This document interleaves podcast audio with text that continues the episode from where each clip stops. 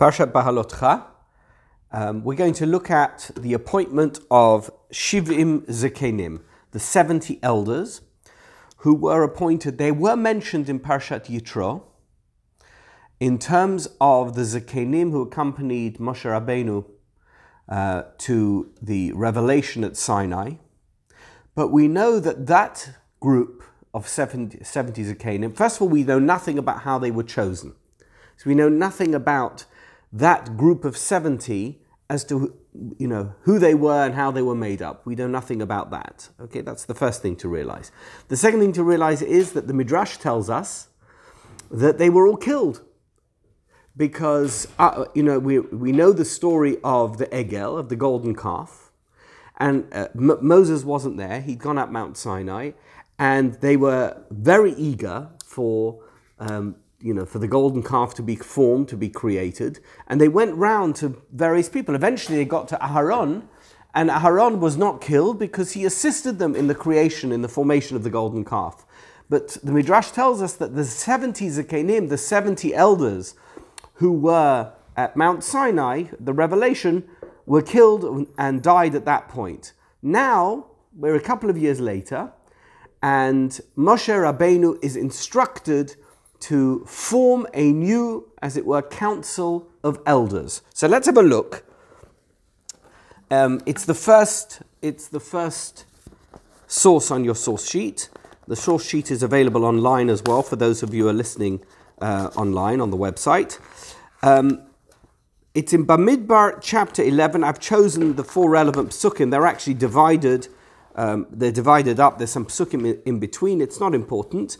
Vayomer Hashem el Moshe, esfa li shivim ish. God said to Moses, assemble for me 70 men, miziknei Yisrael, of the elders of Israel.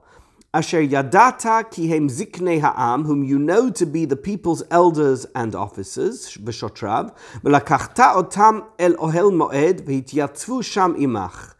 Take them to the Ohel Moed, we call it the tent of meeting, which was the sanctuary of the Mishkan. V'hityatzvu sham imach, and they shall stand there with you. V'yaradati v'dibarti imcha, I will come down and speak with you.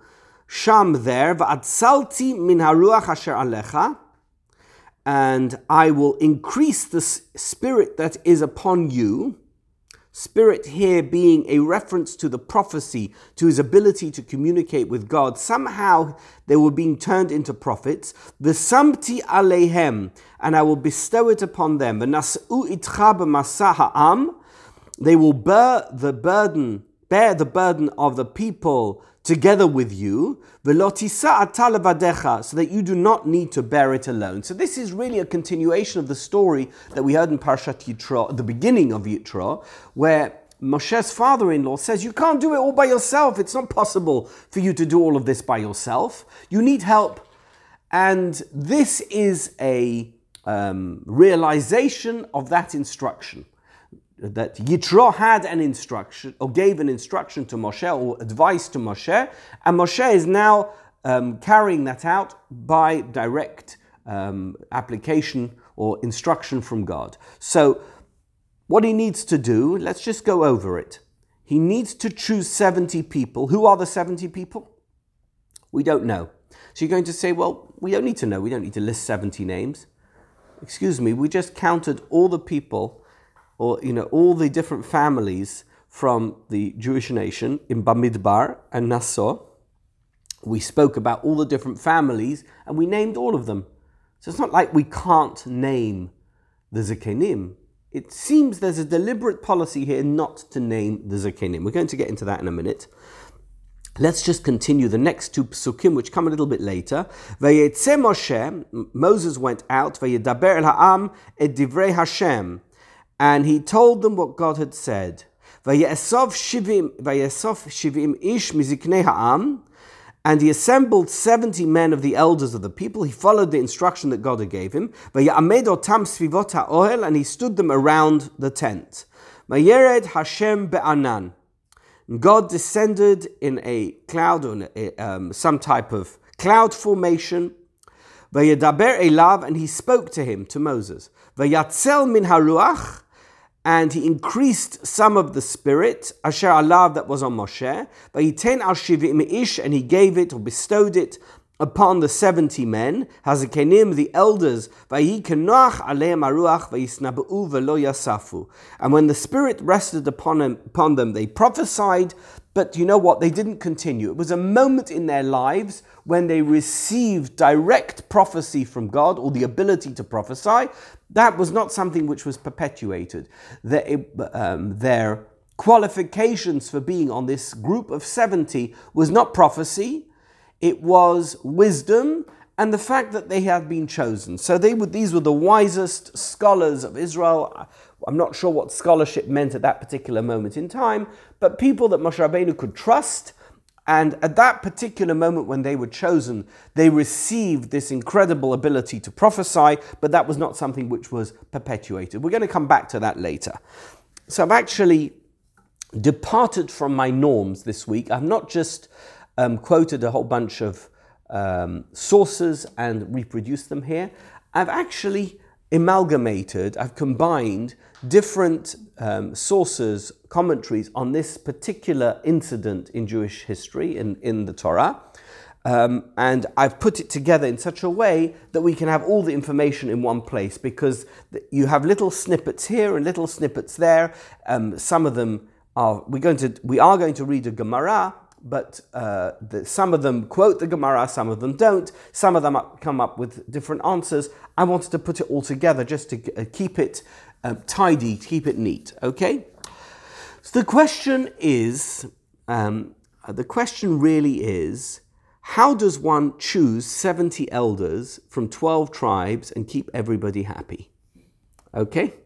It's a good question, right? We're not calling here for volunteers. Everybody wants to have their representative. There's 12 tribes. So we spoke last week about the fact that God deliberately wants there to be 12 tribes. He does want there to be people who have different qualities and different strengths within the system. But then they have to be treated equitably. They have to be treated fairly. Does 70 divide up by 12? Huh? Either 5 or 6, right? We're going to see in a minute, but not exactly. So you're going to have some tribes who are going to be, who are either one more or one less, right? So when Moses chose princes, when he chose Nasi'im over the Jewish nation, it's mentioned in Bamidbar, at the beginning of Bamidbar. How many princes are there over the tribes? 12. Why? Because there's 12 tribes. Or he chose spies to spy out the land. That's going to be coming up in Parashat Sh'lach Lecha next week. How many spies did he choose? 12. Why? Because there's 12 tribes. Or he chose officials to divide up the land. I won't expect you to know this, but you can guess based on the first two. In Parshat Mas'ei, the end of Bamidbar, how many did he choose? 12. Why? Because each tribe needed to have somebody represent their interests in terms of dividing up the land of Canaan. But this is not his choice. God explicitly indicated to him which people should fulfill these roles. And not only did he choose 12, they were named, and God was the one who gave him the instruction as to who he should choose. But for the 70 elders chosen to assist Moshe in his spiritual leadership, God did not tell Moshe who to choose, nor really how to choose them. He said what they should be, but he didn't say what the process should be in order to pick these 70 people. But only, what did he say? Esfa li shiv'im ish miziknei Yisrael, asher yadata ki hem ziknei ha'am v'shotrav. Assemble for me 70 men of the elders of Israel, whom you know to be the people's elders and officers. You know, sometimes when you're in public life and somebody gives you an instruction, you can reflect on that instruction and say back to the person who's giving you the instruction, you're setting me up to fail, right? This seems like one of those moments. I'm not saying that God is a normal person who's trying to set Moshe up to fail. God is God. But this seems like an abortive process, because he's being asked to pick 70 people, right? And he's being told to pick them out of a group that's made up of 12 different entities, and he has to do so in such a way that they're not all going to end up squabbling or being jealous of each other. So what did Moshe do to be as inclusive as possible, while at the same time keeping the number 70? Now, I did say to you earlier that the 70 that we had at Mount Sinai, we don't know how they were formed. I'm going to offer you an imaginary explanation. In other words, this is from my imagination. I haven't seen this anywhere. I'm making an assumption that the 70 elders in Egypt were not necessarily chosen from the tribes. At that point, it wasn't a tribal system. They were the Jewish nation who had been enslaved by Pharaoh. And it could even be that those 70 people were chosen by Pharaoh. We don't know. We know that there were Zakenim who accompanied Moshe Rabbeinu when he went to appeal for the Jewish nation's release. We know that. Those Zakenim could have been people chosen by the nation. It could have been people chosen by Pharaoh. They weren't distinguished by their family origins. That's clear. But here, God is instructing Moshe to choose the first ever council of sages in a situation where he's bound to fail, he's bound to make someone upset. So how does that work, and what does Moshe Rabbeinu do to mitigate this situation? What would be your suggestion, before you look at the Gemara in Sanhedrin? Come on, we all do it. It's called an election. It's called an election, right? That we have, how many candidates do we have? So you're going to see, you're going to have 72 candidates and 70 winners. That's what Moshe Rabbeinu does. Look at the Gemara. We'll read the translation of the Gemara. It's a Gemara in Sanhedrin, Daf Yud Zayin. When God said to Moses, "Gather for me 70 men of the elders of Israel," Moses said, "How shall I do it?" Right?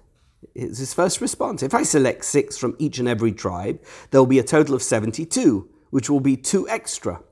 But if I select 5 from each and every tribe, there will be a total of 60, right?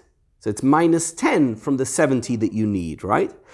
And if I select 6 from this tribe and 5 from that tribe, I will bring about envy between the tribes, as those with fewer representatives will resent the others. So what did he do? He selected 6 from every tribe, and he brought 72 slips. He didn't write their names on the slips. On 70, he wrote Zaken, elder, and he left 2 blank. He mixed them up and placed them into a box, and he then said to the 72 chosen candidates, so there were 72, 6 from each tribe, he says, "Come and draw your slips." Everyone who picked out a slip that said elder, he said to them, "Heaven has already sanctified you," right? Kvar kidshcha shamayim. That's what he would say to them. And everyone, or the 2 who picked out a blank slip, he said to them, "Hamakom lo chafetz bach, ani ma'aselach." He says, obviously, it was decided in heaven that you're not going to be the candidate. What do you want me to do? In other words, he took himself out of the situation, because a lottery, an election, it's luck. 70 people are obviously going to pick out one which says, a paper which says Zaken on it, but 2 are not. Whose fault is that?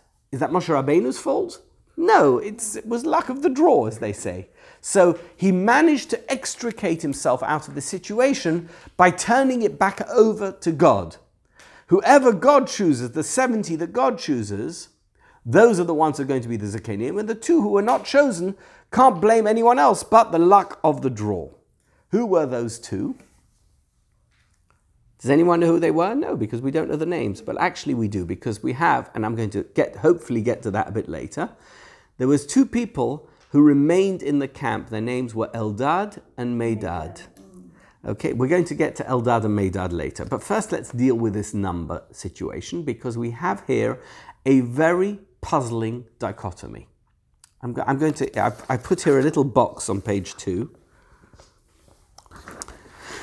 Although what I've just said, this Gemara, explains how Moshe chose 70 elders, it prompts another question. Why was it necessary to insist on the number 70? Would it not have been better to choose 72 and keep things equal between the tribes? Right? It would have been a much better idea. Why did God give him this instruction to create 70? He came up with a very creative solution, but he came up with the creative solution because he needed to resolve this problem between 72 and 12. But why didn't God just tell him, pick 72? In every other situation, God had always kept the balance between the tribes, right? He'd chosen 12 Nasiim, he chose 12 spies. There was, we talked about Parshat Mas'ei, there's 12. There's always a very specific focus on the fact that there has to be equality between the tribes.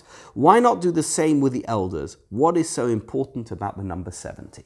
So that is really the question I'm going to deal with first in this rather long piece, which I've got source number 6, which is a combination of various different commentaries that I've put together as one piece. And you can use it. It's eminently usable.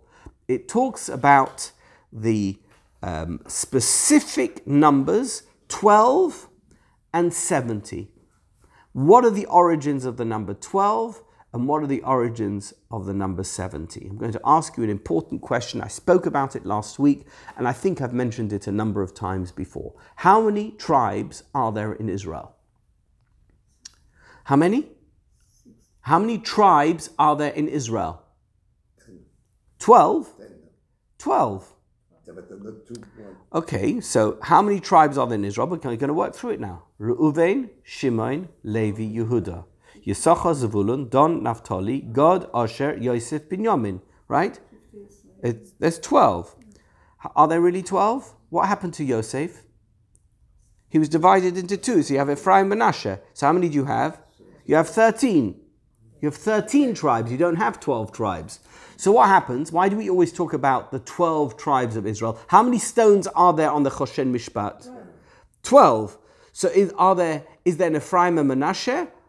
Or is there a Levi and a Yosef? You ever thought of that? There's 12 stones on the breastplate. Is there an Ephraim and Manasseh, or is there a Levi? I'm going to answer you the question, because I can see that none of you know. There's a Levi and a Yosef. What about Ephraim and Manasseh? They're included in Yosef. We don't need to have Ephraim and Manasseh if we have Yosef. So how many tribes are there in the camp that encircles the Mishkan? There's 12. So what happens to Levi? So Levi separated out. The Levi has their own encampment around the Mishkan, right? So is there 12 or are there 13? So the answer really is that we are very married to this idea of there being 12 tribes. In any situation where we need to include Levi, there's 12, and Ephraim and Manasseh become Yosef. In any situation where we don't include Levi, what do? We turn Yosef into Ephraim and Manasseh. Why? Why can't we just have 11? What's the big deal? Why is 12 such an important number? So I just asked you a question about 70. I can ask you the same question about 12. It's not an important number because it should be 13. By the way, he would have had a problem choosing 70 out of 13 as well. I mean, I'm not going to get into the math of it, but clearly the numbers 70 and 12 are important numbers. So my question to you is why? Why are these two numbers important? I want you to know something, and you see this a lot in the Torah. Numbers are very important. Don't imagine that numbers are random. We once had a shiur about the count of the Jewish nation. Do you remember that shiur? I think a couple of years ago. The shiur was, how is it possible that the number 600,000 was almost exactly the same 40 years apart? How does that make any sense? How does it make any sense that the second count of the Jewish nation is the same as the first count, 600? It's always 600,000. So 600,000 is clearly a very important number. How is it that all the numbers are always exactly rounded up? Okay, so for example, the number 600,000 is actually 603,550. That's the number in the Torah of the adult males from the 12 tribes, including Ephraim, Manasseh, but not Levi, of adults between 20 and 60. That's the number. Why is it such an important number? Why is 20 and 60 an important number? When does a person become a man? 13, right? A man becomes a man, but 13. So why 20? Why not from 13? Why did the Levium get counted between ages 30 and 50? and not between 20 and 60. By the way, I'm not going to answer all these questions today. I'm only highlighting the fact that numbers play a very significant role in the Torah. And we know, for example, that all the letters of the Jewish alphabet have a number value. And that although we don't derive halakha from numbers, we do derive a lot of information from numbers. So if something has a numerical value, it is very significant. I'm going to give you two examples that you're familiar with. How many people here have heard that when you give tzedakah, you should give it in 18s? Why do we give it in 18s? Because chai, life, has the numerical value, yud chet yud, of 18. So we give 18, we give 36, we give 72, right? There's another number, significant number in Jewish tradition. The value, 26, the value of the name of God, yud kei vav kei, is value, yud 10, 5, hey is 5, vav is 6, hey is 5, is 26. 26 is a very important number. Why are they important? Why 27 is not such an important number, nor is 19. I mean, maybe for the Paul Hardcastle song 19, but it's not important in Jewish tradition. Why isn't it important? I'm not going to answer that question, but I am going to examine the importance of the number 12, the significance of the number 12, and the significance of the number 70 in Jewish tradition. I'm going to reveal something to you which is buried, it's embedded in the narratives of the Torah, and unless you know it, you don't know it, and you think, well, there was 12 tribes. There's not. I've told you there's 13. And you're going to think that 70 makes a lot of sense. It makes no sense at all. It should be 72 or 60. So why do we have 70 and why do we have 12? Let's have a look at what I've written here.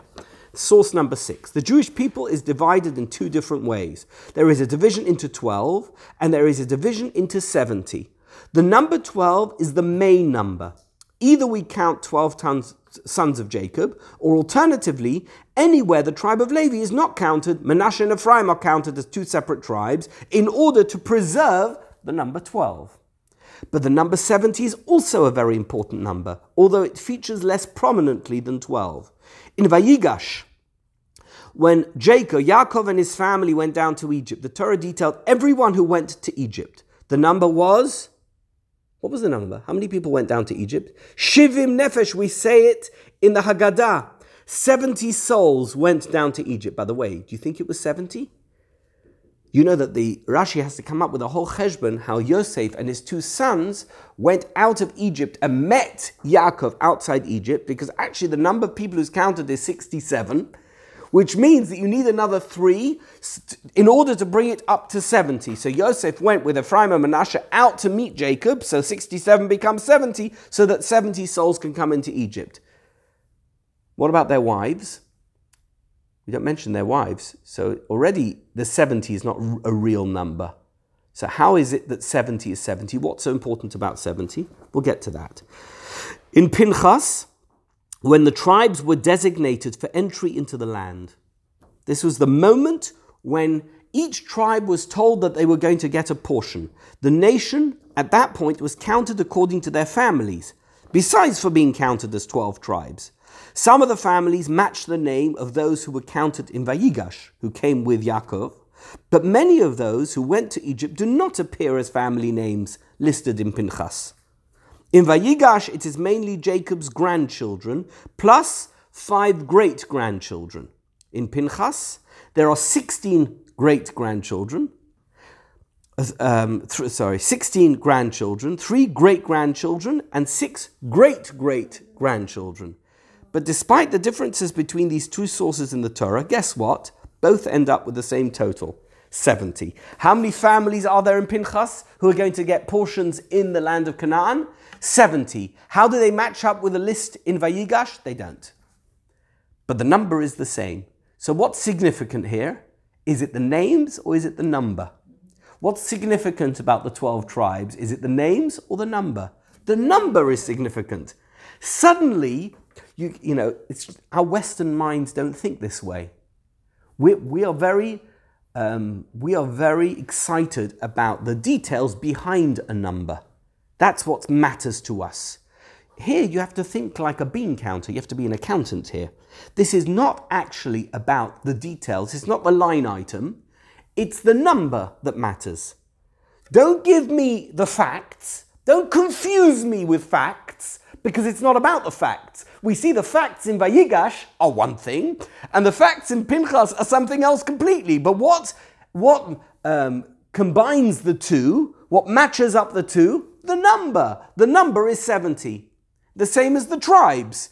Don't confuse me with Levi, Yosef, and Ephraim and Menashe. It doesn't matter. When Levi's excluded, it's no problem, because we can add Ephraim and Menashe and it brings it back up to 12. What does that tell you? The number is important. Now we need to know why the number is important. The people of Israel are composed of 12 tribes and 70 families. That's what we need to remember. That's the important fact here. Who the 12 tribes are and who the 70 families are is not important. These two numbers correspond to something else. The number 12 appears in Abraham's family 3 times. So this is a family number. The number 12 is a family number. Look at what I put together here. At the end of Vayera, the children of Nachor, Abraham's brother, are enumerated. Milcah had 8 sons and Re'uma had 4 sons. What's the total? 12. 8 and 4 is 12. At the end of Chayesara, Yishmael's sons are listed. How many sons did Yishmael have? 12 sons. At the end of Vayishlach, the descendants of Esav are named. Once again, the total number, I'm not going to go into the details, the total number is 12. So 12 is a significant number in the family. Meanwhile, the number 70 is also symbolic. What does it correspond to? The 70 nations of the world, the descendants of Noach. So in our family, every yin has a yang. I'm not sure I'm meant to say that as a rabbi, but I'll say it anyway. Every yin has a yang. So what's the yang when it comes to tribes? In our family, 12. What's the yang when it comes to nations of the world? 70. Look what I've written here. When the Israelites left Egypt, one of the first places they reached was a place called Elim. The Torah tells us, it's a Pasuk in Shmois, Vayovayu Elima, Vasham Shtem Esrei Enois Mayim Vashivim Tamarim. They came to Elim. Guess what? There were 12 springs of water and 70 palm trees. I bet you've read that Pasuk before a few times, and you never noticed those numbers. There's 70 palm trees, and there's 12 springs of water. So you're going to think it's random. Rabbi Dana just came up with this because it proves his point. You know, it's like the mentalist at the Houdini estate, right? No. Look at this. It's not random. In Parshat Mas'ei, all the journeys in the wilderness are summarized. Remember the beginning of Mas'ei, and they went from here, they went there, they came there, and they left there, and they went somewhere else. But there's no additional details. So for example, it says they came to Mount Sinai, they stayed there, and then they left Mount Sinai and they went wherever they went. Even the giving of the Torah is not described in this list of places that they went to. There's only one stop. And the whole journey, on all the many journeys that they went on, that is described in any detail. Guess what one it is? Vayavayu Elima, Uve'elim shtem esrei enois mayim v'shivim tamarim. That's the only one that's described in detail. You don't believe me? You can open the Chumash and have a look. They came to Elim, and guess what they found in Elim? They found 70 palm trees and 12 springs of water. By the way, why do we need to know this? Why do we need to know this? I stayed in a hotel in Eilat, and it had 12 floors. Who cares? Does it really matter? And do you know how many palm trees they had around the pool? 70. I don't need to know. It's not important. It's not important information. It doesn't seem important. That means the Torah, we're so used to the Torah giving us important information that when the Torah gives us information, we imagine it's important, but actually we skip over it because we just think we don't know what the importance is. But the Torah doesn't give us this information once, it gives it twice. And the second time it gives us the information, it gives us the information in a place where no other information is given. Why are we given this information? What is the significance of these two numbers? We already know the answer, right? The importance is the symbolism of the numbers. The people of Israel, as opposed to the sons of Nachor, Yishmael and Esav, are not only divided by 12, but also by 70. And here's the point. Turn to page 3. Every negative needs a positive to counteract it. Within the Abrahamic family, it is the number 12 that needs to be counteracted. Corresponding to the nations of the world, the number is 70. That number has nothing to do with the 12 tribes. You see here what the problem was? He had to choose Zekanim, but the number he had to choose was 70, because it had nothing to do with the 12 number. The problem was the pool of people that he had to choose the 70 from was divided into 12. So he had to devise a method of creating a group of 70 people that we need. Why do we need it? It is our counterbalance with the nations of the world. The Zekanim, they're the ones who carry the wisdom and the spirituality of the nation to counteract the nations of the world. They're not the spiritual representatives. They're not the Kohanim. The Kohanim, they deal with the temple duty. They are the people who represent the nation in terms of counterbalance against the nations of the world. How many, symbolically, by the way, there's 193 members of the United Nations. Okay, so we don't have this number 70 is, I wouldn't say a random number. It's a number that the Torah has produced as a representation of all the nations of the world. Whether that number is 68 or 193 is not important. It's a representation of the spiritual forces of the nations of the world. There are 70. Name me those 70. It's not in, I can't name them to you. In the same way as I can't name the 70 who came with Yaakov Avinu, why it's 70, and we know that doesn't even match up the names in Parshat Pinchas of those who are going to inherit, because it's not about the names. It's about the number. The number is the nations of the world. It's a code. It's embedded into the Torah as a code. The code for the nations of the world is the number 70. The code for the people within the family, our family that's problematic, is 12. So we need 70 Zekanim, and we need 12 tribes. And when we have an extra tribe, don't worry, we just deal with that. We just make Yosef into one again. It's not important. And when we don't have the names of the 70, it's okay. We'll devise a method where from the 12 tribes, we will get 70 people. Okay, but it is going to leave two people a little bit upset.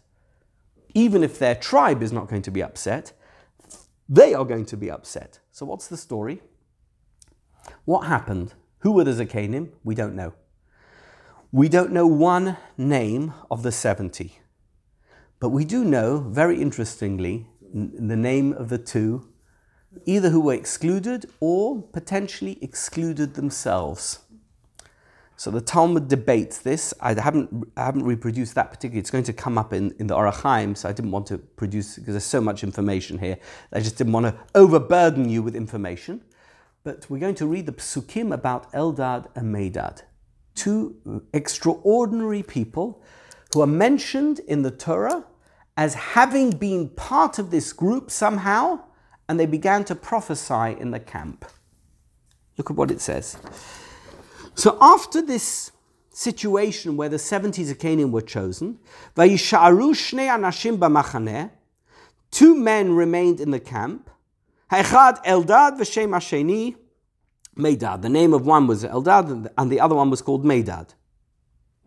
Vatanach aleim haruach, and the spirit rested upon them. Vehema baktuvim, they were among those written.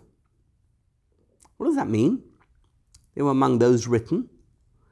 So it sounds like, from what we saw in the Talmud, that they were on the slips of paper, that they were written, but then they're in the camp. So what are they doing in the camp? Why weren't they at the Ohel Moed? The camp is far away from the Ohel Moed, right? So what were they doing there? So Vehema Baktuvim is a source of debate in the Talmud. V'lo yatz'u ahohela Vayitnab'u b'machaneh.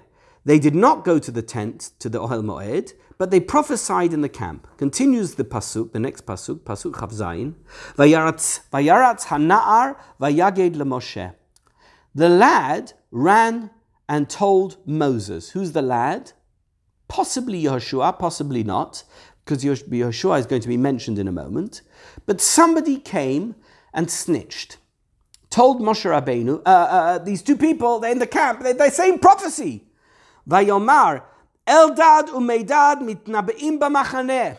Eldad and Medad are prophesying in the camp. What a chutzpah. Right? That's what it sounds like. He's telling Moshe Rabbeinu, terrible. Vaya'an Yehoshua bin Nun.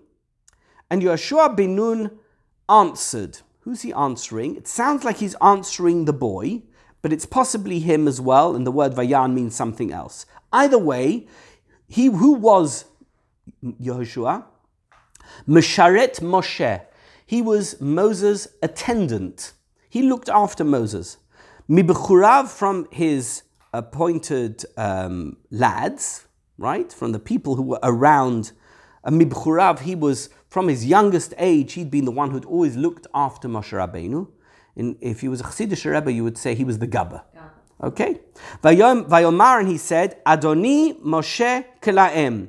And he answered, Moses, my master, imprison them. You know, the modern Hebrew word, Kele, means jail, yeah. Right? Kele means jail. From here, Kelaem. Put them in jail, imprison them. Strange. What's strange about this? Who did the lad come and tell? Moshe. What's Yehoshua got to do with it? Didn't we have a halacha that you're not allowed to say a halacha in front of your rabbi? Why did he blurt out this, this statement? Moses, imprison them. What's his business? The guy came to Moses. He should wait for Moses to answer, right? Moshe Rabbeinu should tell us what to do with Eldad and Medad. We're going to see more about this. Vayomer lo Moshe. And Moses gave him one of the most incredible responses that Moses ever gave anyone in the whole Torah. He says the most amazing thing. You want to talk about humility. And by the way, at the end of Beha'alotcha, we talk about Moses being the most humble man who ever lived. Talk about an exercise in humility. So just before I tell you what Moshe Rabbeinu said, imagine somebody is the prophet of the nation. And somebody comes to them and says, somebody else is prophesying in the camp.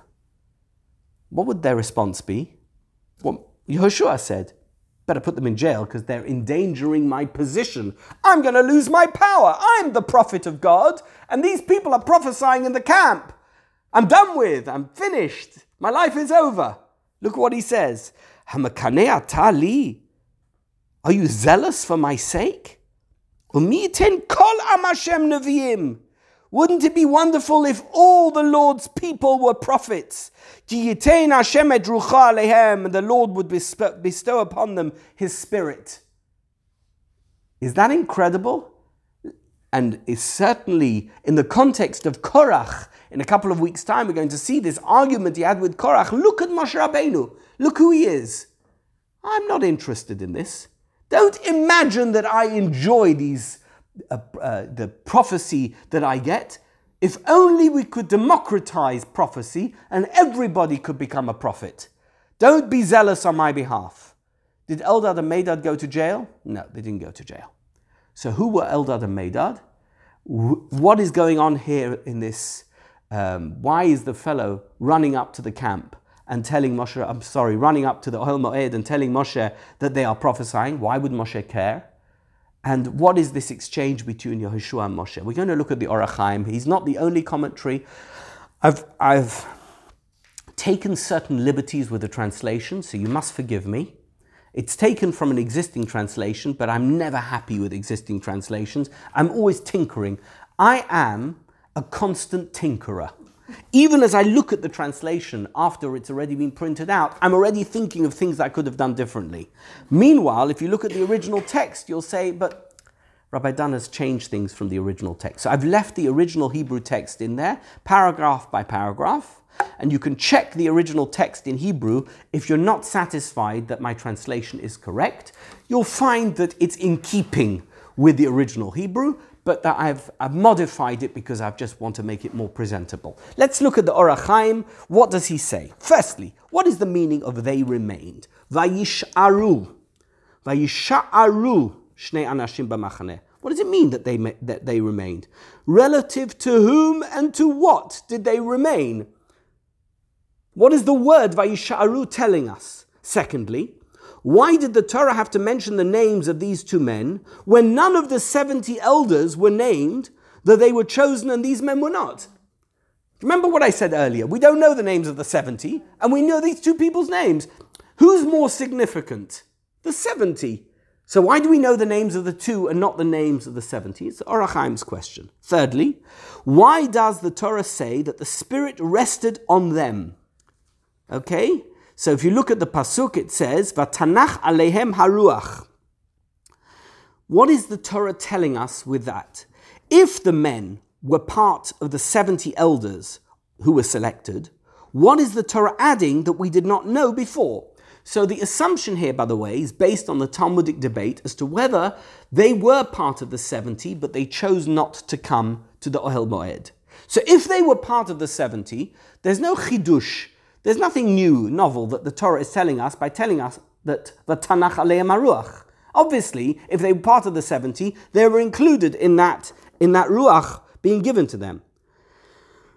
If they were not part of the 70 elders the Torah had spoken about, why would they be granted prophecy, seeing that God told Moses to select only 70 men? So according to the other side of the debate in the Talmud, as to whether or not they were the two who drew the blank pieces of paper, would have drawn the blank pieces of paper, had they gone up.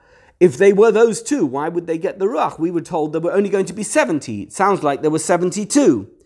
So that's the third question. Fourthly, what is the meaning of the words Vehem Bachtuvim? Remember that question? So what they were in the written. So we assumed it must mean that they were on the petek. They were on the voting slip, right? Or on the lottery ticket, whatever you want to call it. But what does it actually mean? Fifth, why did the Torah say that they did not go out? If they have been reported as remaining, if it says Vayish'aru, then obviously, v'lo yatzu. It's telling us the same information in two different ways. You know, you have to be a great expert. If you're a politician, you have to be a great expert in saying things in many different ways that mean the same thing, right? So you say, babe, I stayed where I was, I never went out. What do you mean? You said you stayed where you were, so obviously you never went out. Why is the Torah telling us? The Torah is not a politician. The Torah is telling us information. Vayish'aru. And also, v'lo yatzu. So why is it telling it to us twice? So there's something going on. There's some undercurrent here which the Torah is conveying to us, but not in an exact way.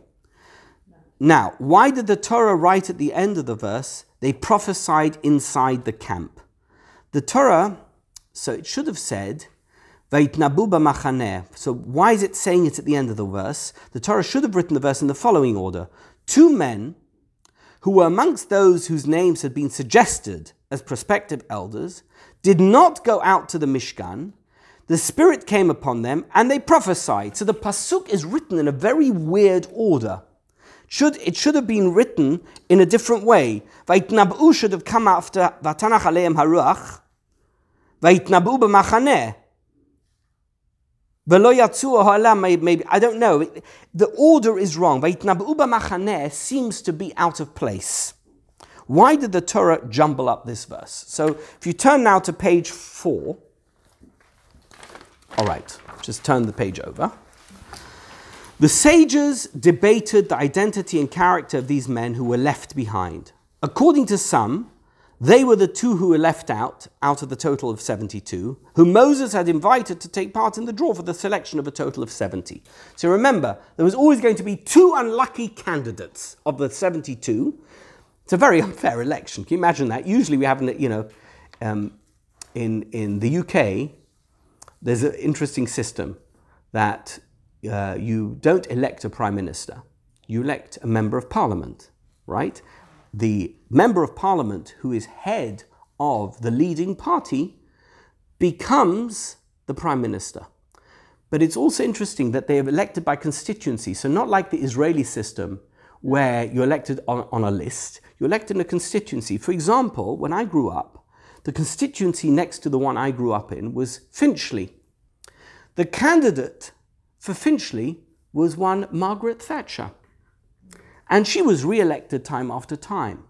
But what happens is, so she's elected by her constituents, however many constituents elect her, and it's a fascinating system.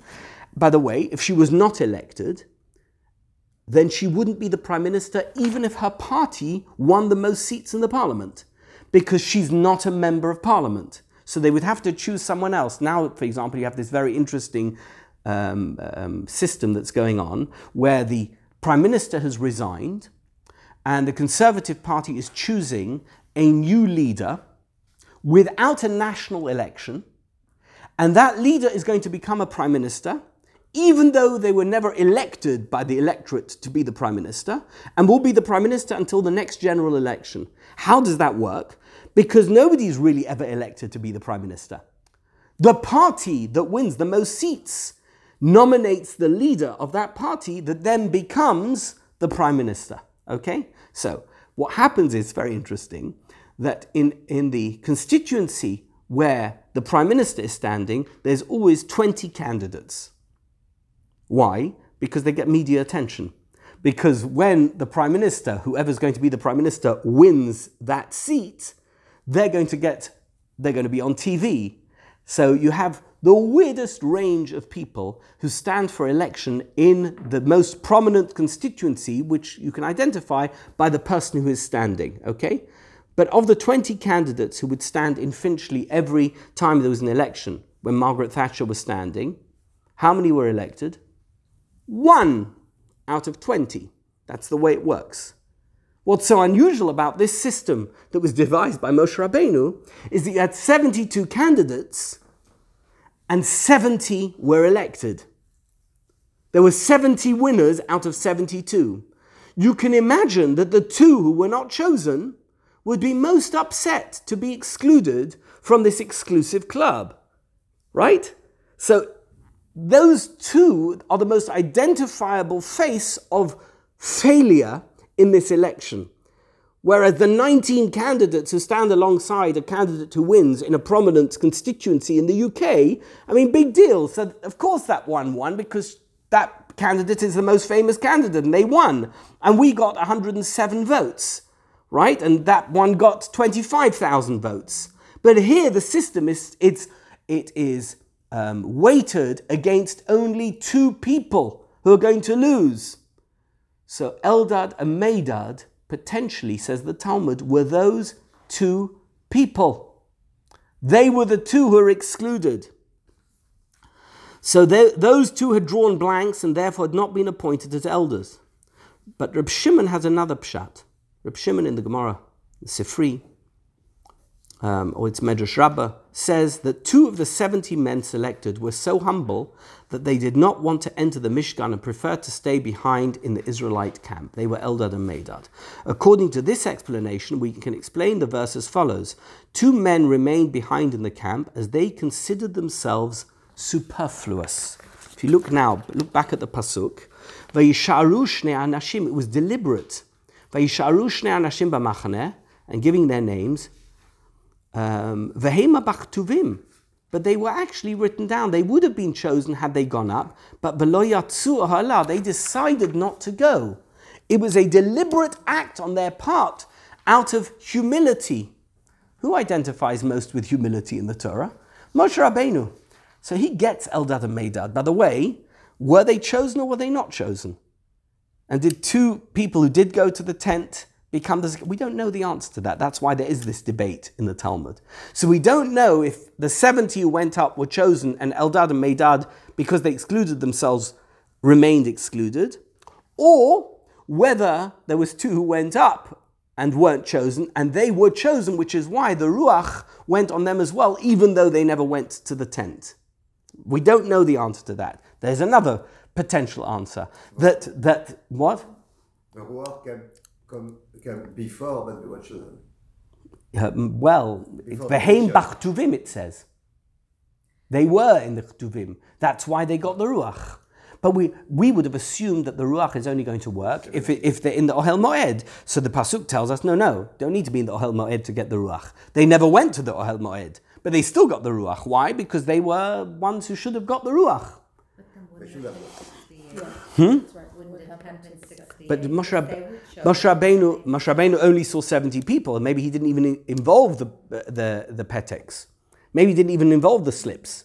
Once he saw only 70 people came, he thought, okay, so 2 didn't come. That was their choice. They decided not to include themselves. So we have 70. We don't know the dynamics. The only thing that we know is that of the 72, 2 remained in the camp. Whether or not they were chosen, they still got the Ruach. They still achieved this level of prophecy. What was the prophecy? Is that important? Oh yes, very important. You know what they said? Moshe Rabbeinu is going to die. And Yehoshua is going to be the next leader. That was the prophecy. It was true. It was true. Absolutely true. And now you're beginning to see why Yehoshua is getting nervous. Okay? This is 38 years before Moshe Rabbeinu died. He was not even close to dying. 38 years before. It was right at the beginning of their time in the wilderness. So he's 82 years old, right? He's not dying very soon. It's not a prophecy that's imminent. So this is the prophecy. So why such a big to-do? And that means if they stayed, that means that there were 2 false prophets in the cohort. Like what is it? What are they saying? Who are they? Who are these people? We never heard of them before. Who are these people? So how do you deal with people who are saying something that sounds rebellious? And, it could cause a tremendous amount of discord. And they're saying it in the camp. By the way, think of it this way. If they are the 2 who are excluded, we don't know. We're just onlookers. They're the 2 who are excluded. Maybe they're like Korach. Do we know the tribe? Do we know the tribe? So it's interesting. Who is their family? Wow. According to the Midrash, they were Moshe Rabbeinu's half-brothers. Do you remember Yocheved got divorced from Amram? So he got married. She got married and she had 2 children. One was called Eldad and one was called Medad. They were his half-brothers. I can't remember the tribe. I can't remember which tribe it was. So that's what the Midrash says. They were actually related to him. It's fascinating. So let's just go on. So the Torah gives their names to tell us that they were renowned for their modesty. Had they not been renowned for their modesty, the people would have told them off for refusing Moshe's invitation to high office, which included God granting them the Holy Spirit. Their refusal would have been public, would have been Chilul Hashem. Imagine 2 people are asked to do something. What should be their response if God asks them to do something? They should go Na'aseh v'Nishma, right? What's the exception to that rule? What is the exception to that rule in the Torah? Who's the one person who God asked to do something and didn't do it? Moshe Rabbeinu. By the way, it seems to be a family trait, right? So Moshe Rabbeinu and Eldad and Medad share something in common. They're being asked to do something by God, and why are they refusing? So ordinary people refuse because they don't want to take on responsibility. Why are they refusing? Why did Moshe Rabbeinu refuse? He said, Mi Anochi, who am I? What are you choosing me for? You can't find anyone better? Really, you're scraping the bottom of the barrel? You came all the way here to see me, a shepherd of sheep, and I should lead the nation out of Egypt? Go and find someone else. Don't choose me. Eldad and Medad get a knock on their door. It's a big, colorful invitation. And what does the invitation say? Please come up to the Ohel Moed. You are one of the 72 who might be one of the 70 who are going to be the Zakenim for the Bnei Yisrael. They looked at the invitation. Are you kidding me? Us? Out of the entire Jewish nation, you're going to choose us? Forget it. Find someone else. There's someone else better than us. Okay? So the whole motivation here was one of humility, which is why they are named. So that we know who they are and that their motivation was that. Their refusal, had they not wanted to go, had they refused to go because they were as it were, rebelling, that would have been a Chilul Hashem. It was their names that protected them against their conduct being interpreted negatively. This is what the Orach Chaim says. As a result of their modesty, they were granted prophecy, even though they had remained in the camp, as confirmation that their motives in remaining was acceptable. So the fact that they remained should have been negative, and the fact that they were granted the Ruach, meant that God recognized that their motivations were pure. So it sounds like a kind of consolation prize. In other words, you are Nevi'im. You know why you're Nevi'im? Because you wanted to not be Nevi'im. You wanted to not be considered holy and special. You are. That's why you are holy and special. The Torah chose the expression Vatanach to indicate that whereas the other 70 elders experienced only a brief elevation to prophetic insights, these two men retained the spirit of prophecy that was granted to them, and that's why they're named, by the way. Because the other 70 were not ever prophets again. Remember what I said earlier. They were prophets for a few moments when the Ruach came into them.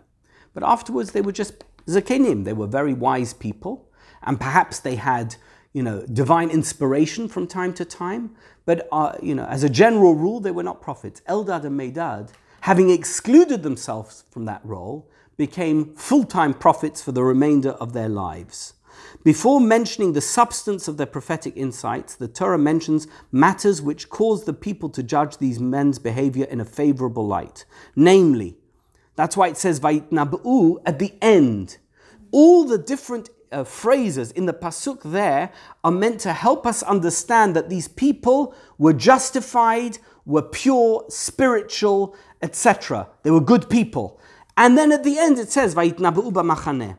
Before mentioning the substance, the Torah mentions matters which cause the people to judge these men's behavior in a favorable light, namely, that their prophecy proved to be true, in order that we should not think that the words Vehima Bachtuvim refer to the slips of paper making up the lottery. The Torah says, Lo Yatsu Hohela.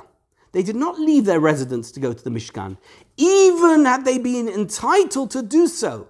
When they were nonetheless able to prophesy all of a sudden, this convinced their peers that they were worthy and had not insulted God by declining Moshe's invitation. So we have here a very interesting sidebar story. It's not even, you see, the story of appointing the Zakenim is now eclipsed by a story of two very spiritual individuals. And it tells you something else, and we're going to see more of that when we look at Moshe's response.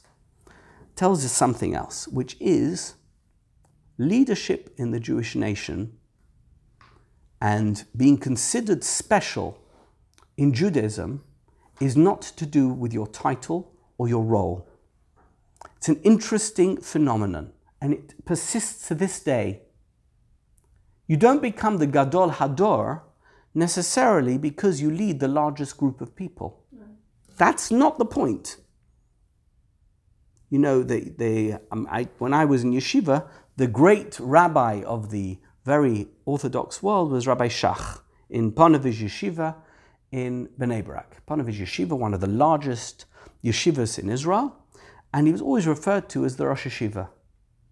He's the Rosh Yeshiva of Ponevezh. What does it mean to be the Rosh Yeshiva? What would you assume it means?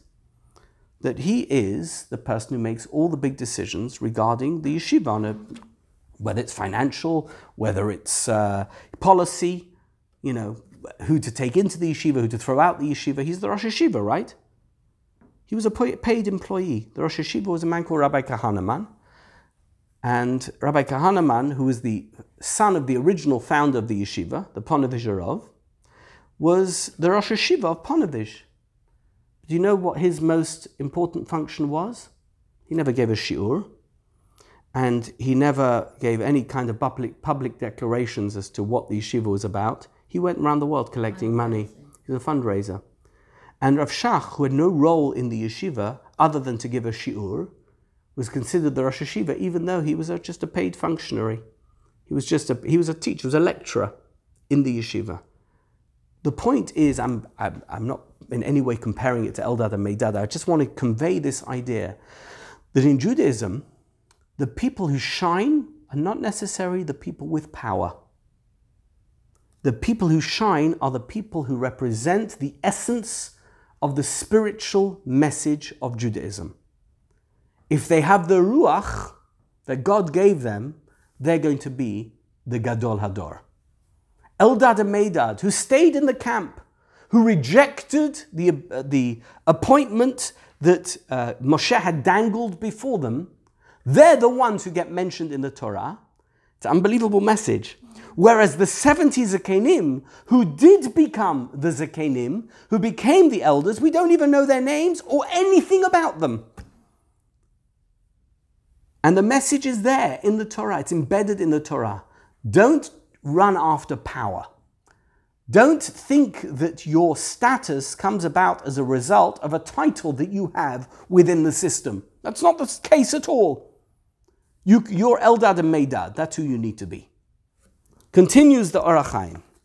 Meanwhile, according to the opinion that Eldad and Medad were part of the 72 elders, the word Vayish'aru means that although two people whose names were Eldad and Medad were surplus and therefore remained in the camp, the spirit of prophecy came to rest on them nonetheless. So it means even though they had excluded themselves and they should have been part of the 70, despite the fact that they had not been allowed to proceed to the Mishkan or whatever it was. This was in addition to the 70 who had been given prophecy as described in verse 25. So we see there's another side to this, that they were given the Ruach, even though they excluded themselves or were excluded, and they became Nevi'im. The words Hema Bachtuvim provides the justification for being given prophecy, as their names had appeared in the original list of the 72. So just being on the list of 72 was sufficient excuse for them to be given the Ruach, even though they didn't make it into the final count of 70. This made them fit to receive the prophetic spirit, and so that we do not think that the words Vehema Bachtuvim meant that they were part of the 70 out of the original 72. The Torah added that they never left their tents to go to the Mishkan to receive a portion of Moses' prophecy. Now a beautiful little drush he presents to us, the Orach Chaim. Okay? V'derech drash, ulai sheyodia katuv shehabet shelo yatz'u b'ptakin nichlemu v'nichnesu b'machaneh Mashelo asu ken kol Yisrael. A homiletical approach to this paragraph is that the two candidates who drew blank pieces of paper in the lottery were initially upset about not having been chosen. As a result of their rejection, they had to return to the general camp after having first been part of the assembly at the Mishkan. They were actually so embarrassed that they went into hiding. Can you imagine? Can you imagine? Out of 72 people, 70 are chosen and you're the two who are not chosen. How are you going to feel? You're going to feel like a real nebuch. Like, who are the two biggest losers? Right? You know, their pictures are going to be on CNN. The two losers of the day, Eldad and Medad. They went into hiding. They were ashamed. They were so ashamed. They were so embarrassed. When God saw how terribly ashamed they were at having been rejected, He granted them prophetic powers. The words Vehema Bachtuvim mean that the reason they would not come out of hiding was that their names had originally appeared on the list of candidates and God compensated them for their disappointing experience. Okay? So that's another way of understanding the story. Now let's get to the Na'ar. 5 more minutes. Give me 5 more minutes. Why was the boy so upset that he told Moses that Eldad and Medad had prophesied? What bothered him about it? Even if he had good reason to tell Moses about it, why did he Joshua demand that they be locked up? Why should they be locked up? What? I want to ask you a question. Since when has prophecy been a punishable crime? Is being a prophet a felony? You can search the law books. I don't think so. According to the opinion that these two men were the ones who had been rejected out of the original 72 candidates, we can understand why he was upset. Moshe had told the Israelites there would be only 70, right? What happened? Now there were 72. What did that mean? There could only be 2 explanations for why Eldad and Medad were prophesying. Either Moshe had lied. That would be one explanation. Not good. The second explanation is they're false prophets. There's only two explanations here. If 72 was the pool, 70 are chosen and these two have not been chosen, and now they're prophesying in the camp, there's only two ways to understand that. Either Moshe is a liar or they're false prophets. Either way, we need to deal with this right away. And according to the opinion, these two were included in the 70. So there was another two were rejected whose names we don't know. He was informing Moshe of a misdemeanor. What's the misdemeanor? That they had been told to come to the Mishkan and they failed to show up. I mean, imagine that. It's your first day at work. You've been chosen to join the Supreme Court. You've been received an instruction from the president, from the king, that you have to come to a particular place. You are a representative of the law, and you stay at home and drink a cup of coffee and have a cigar. Is that an appropriate response to such an instruction? So the boy who's reporting to Moshe Rabbeinu says, listen, these guys are going to be Zakanim. They're not appropriate material. If they've been told to do it and they didn't show up, they were prophesying the regular camp. Eldad and Medad had committed two wrongs in that case. They ignored Moshe Rabbeinu's order, and they refused to be recipients of Moshe Rabbeinu's prophecy and instead wished to receive prophecy directly from God.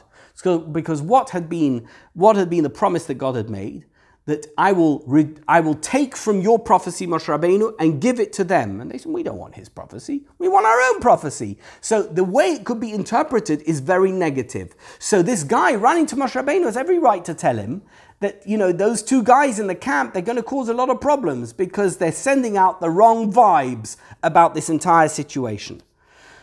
And Joshua reacted, and what did he say? Adoni Moshe Klaim, imprison them. They need to go to jail. Why would he have the right to make a halachic decision in the presence of his teacher? So it's very interesting. The Gemara in Eruvin says, you look it up, it's stuff Samach Gimel. The Gemara in Eruvin says, you're never allowed to decide halacha in front of your Rebbe. And in fact, the punishment is, if you decide a halacha in front of your Rebbe, you won't have children. Okay? What's the proof? Yeshua. Yeshua is the proof. We have no record of Yeshua having had children. And he decided a halacha in front of his master. And whatever the motivation, by the way, he may have had very pure motivations. I assume he did. We're going to see in a minute what the motivations were. Keep your mouth closed. In front of your Rebbe, unless your Rebbe says to you, this, by the way, I was taught in yeshiva. If your Rebbe says to you, can you tell me what halacha is in this situation? Then you're allowed to do it. You know that one of my teachers in London was a man called Dayan Michael Fisher, Rabbi Michael Fisher. He was a Dayan on the Federation Beit Din. He was an old man. By the time I got to know him, he was in his mid-80s. As a young man, he was we spoke about the Gabba, the Shamus, for the Chofetz Chaim in Raden Yeshiva. He used to look after him. Chofetz Chaim was a very old man in his 80s. And this Dayan Fisher, as a young bocher, used to look after him. Anyway, after a few years, he decided he wanted to take smicha, and he went to Grodno to become a rabbi. He wanted to get the rabbinic ordination from the rabbi of Grodno, whose name was Reb Shimon Shkop. Reb Shimon Shkop invited him for a smicha examination so that he could be ordained as a rabbi. So the young Rabbi Fisher turns up to Reb Shimon Shkop's house, and Reb Shimon Shkop is sitting there with two other dayanim of the Beis Din. He thinks, okay, so I'm going to be tested by three people. He says to this young man, he was maybe 20 years old, he says, now come and sit here next to us. And all the cases that are going to come to us today, you're going to tell us, before we say anything, what you think the halacha should be. That was his smicha test. Not one day, not 2 days, 3 days. He sat next to Reb Shimon Shkop, deciding halacha, but not deciding, presenting his opinion as to what the halacha should be in every case that came before them. That was his smicha test. He passed it. And he became a very distinguished rabbi. You're not allowed to paskin halacha in front of your rabbi. You're just not allowed to do it. You have to wait for the rabbi to speak or to ask you. Yeshua didn't do that. The Talmud quotes our verse as its source. Perhaps we can explain that what Yeshua was doing by referring to Sifrei on verse 26, where it says that Eldad and Medad kept prophesying that Moshe would die and Yeshua would lead the Israelites into the Holy Land. When Yeshua heard these words, he resolved to take a stand in the presence of his teacher in order to demonstrate his displeasure with this prophecy. He believed that Eldad and Medad were not fit to prophesy and that they were talking nonsense. In other words, as a student of Moshe Rabbeinu, he couldn't accept that Moshe Rabbeinu was going to die and that he was going to replace him. Therefore, they had to be false prophets. It made no sense to him. In retrospect, it's very easy to find out whether a prophecy is true. They always quote Sam Goldwyn. By the way, it's a misattribution. It was a Danish politician. But they always quote him as having said, "I never prophesy, especially about the future." Right? I mean, in retrospect, 2020 hindsight can tell you that a prophecy was or was not true. But you can imagine that 38 years before Moshe Rabbeinu died, Moshe Rabbeinu is at the height of his power.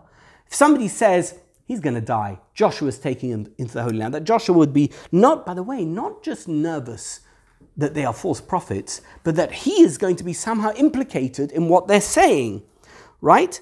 So when he heard this, he got very upset. And by taking a stand, he showed that he was not interested in assuming the leadership role prophesied by Eldad and Medad. That's why he blurted it out. To convey, by the way, that's why he used the word Adoni, my master. My master Moshe Kelaem. Well, otherwise, why didn't he just say Kelaem? He didn't have to say Adoni Moshe. He said it to demonstrate that he held Moshe Rabbeinu to be the leader. He may have meant either one of two things with his suggestion that Moshe lock them up, put them in jail.